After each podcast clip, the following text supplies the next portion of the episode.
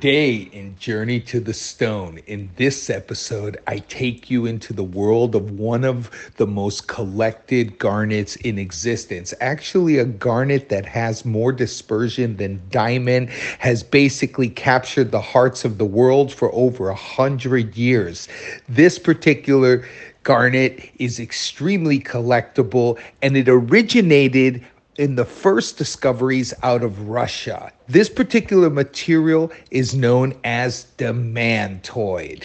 Now, demantoid garnet has a characteristic within the crystal structure that is different than any other garnet, giving it this superpower to disperse fire like a diamond. It actually, the dispersion of demantoid surpasses that of diamond. So, what you're going to see in a demantoid is not only the green, which is the body color, you're going to see a whole array of all different different types of colors. You're going to see rainbows, reds, greens, blues, oranges, all popping through the crystal structure because of the dispersion capability. So you see the way the fire comes out of that stone is actually quite remarkable. And that's why you'll see that a lot of demantoids are actually cut like diamonds to bring out that maximum dispersion. So they try to mimic the correct angles of 40.25%. They try to get the facet faceting right, you know, the perfect faceting to bring out that dispersion. But let me take you back a little bit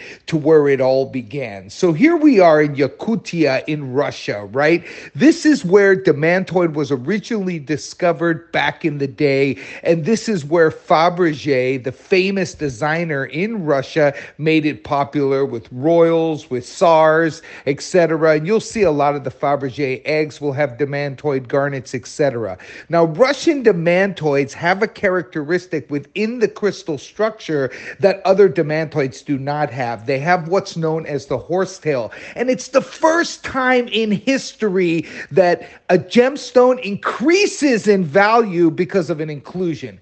If it has a horsetail within the stone, the value increases because so many people want to collect the demantoids with this horsetail inclusion. Now, it's really about preference, to be honest. I have seen demantoids that have the perfect horsetail, but honestly, when that horsetail is right through the crystal structure, the perfect horsetail, a lot of times it will block the dispersion of light because light can't move as fast through the crystal structure because there is, you know, this horsetail blocking the fire coming off of the back facet. So sometimes that can cause a little bit, a slight haziness, but in gem gem quality Russian demantoids, they can still have a pop that will blow your head off. I mean, really, really amazing. And that is the demantoid that basically dominated the world for over a hundred years. That is the one that everybody knows. Now, if you look at what these gems basically demand at auction. They have gone as high as 50,000 a carat. There is no other there is no other garnet that even comes close to the price of demantoid and especially Russian demantoid. But then all of a sudden there we were in the Erongo region of Namibia.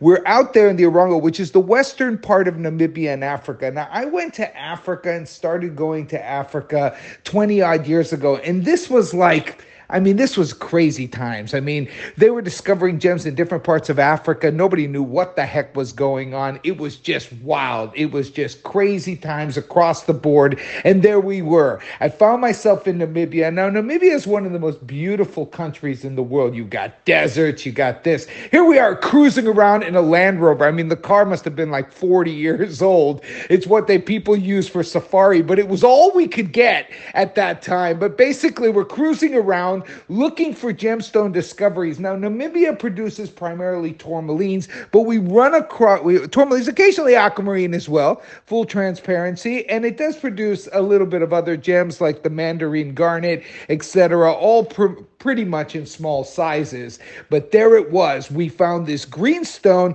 that we knew wow, this is different. And it's sort of different, very different than the material that comes out of Russia. It tends to be 100% crystallized. So when you're looking at Namibian demantoid, you're looking at fire, you're looking at sparkle, you're looking at pop, you're looking at dispersion, you're looking at brilliance. And it's very similar to what happened with, if you look at the Burmese ruby and what happened to, for example, like the Gemfields Mozambique ruby, etc. It is exactly the same situation. Burmese ruby has been around for a long time.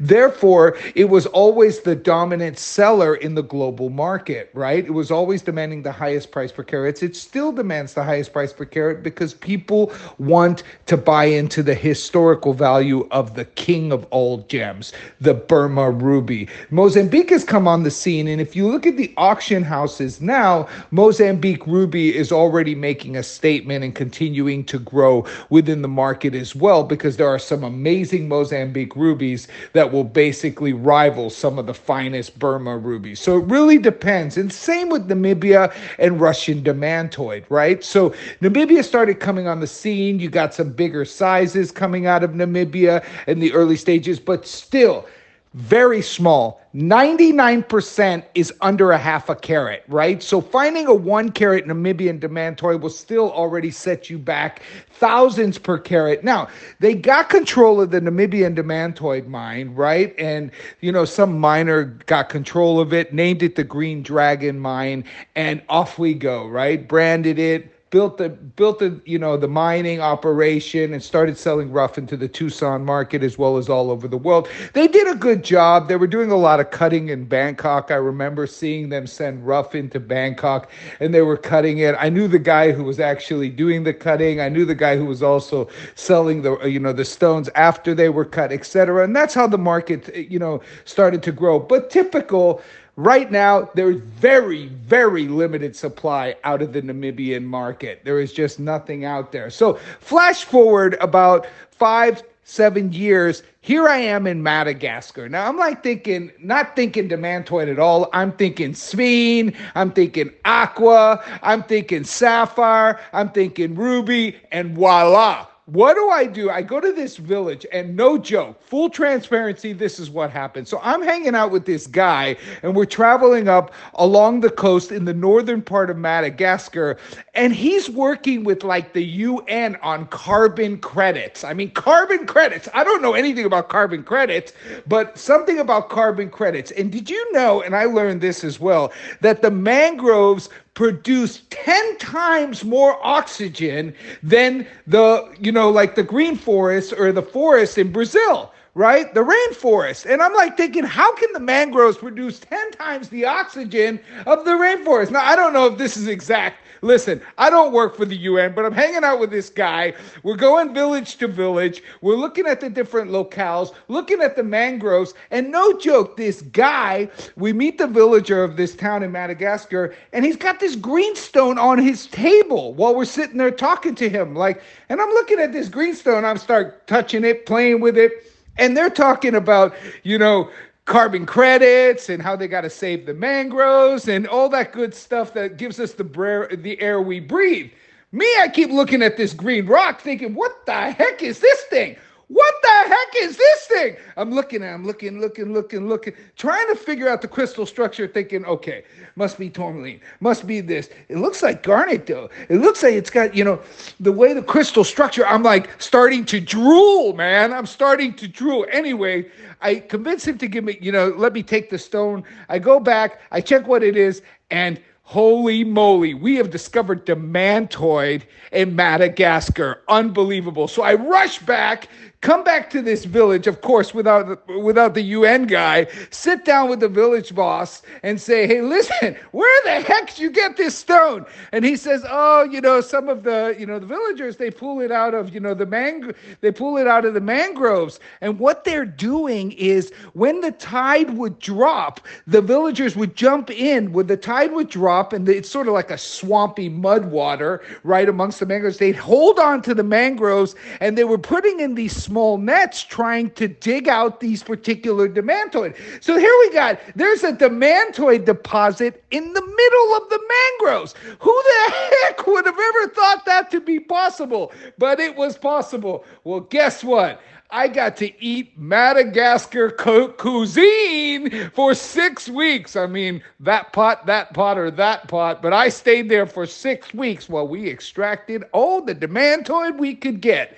I got a lot of amazing stones out of Madagascar. There's no more mining of this material. I mean, they basically it was a one shot wonder. I got all the rough. I got, you know, and these stones pop, you know variation of color, very similar to andradite, which is the mineral type of demantoid. So they range from like, you know, like a, a, greenish yellow all the way to that vibrant green color like demantoids, but they all have more dispersion than diamonds. So really crazy exciting times when that happens where, you know, something that nobody expects comes out of the blue. But hey, that's my experience from carbon credits to Demantoid in Madagascar. Those were crazy days. Yeah. Anyway, I hope you enjoyed this backstory of the whole world of Demantoid, but I will tell you this Demantoid is one of Mother Nature's rarest gems.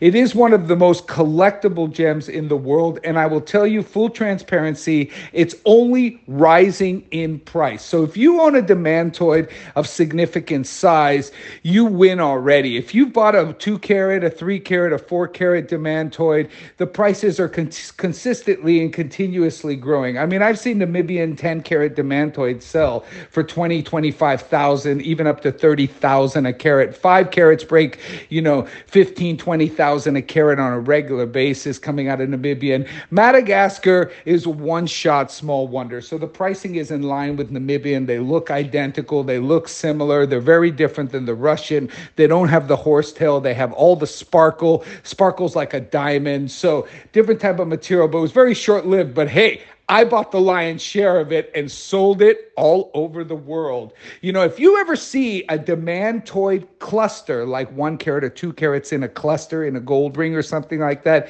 I can assure you most likely it's come from me. The rough materials come from me because I was the man selling the demantoid. That was what I did. But look, prices only going up. No, no supply in the world market of any significant, you know, worth, worthiness of talking about out in the current market. So if you got a demantoid, you you know enjoy the luster, share the brilliance because it is a rare geological phenomena and it is by far one of the rarest garnets on record globally. Well, that ends this episode of Journey to the Stone. If you have any questions, you know where to find me. Don't forget to sign up to the podcast.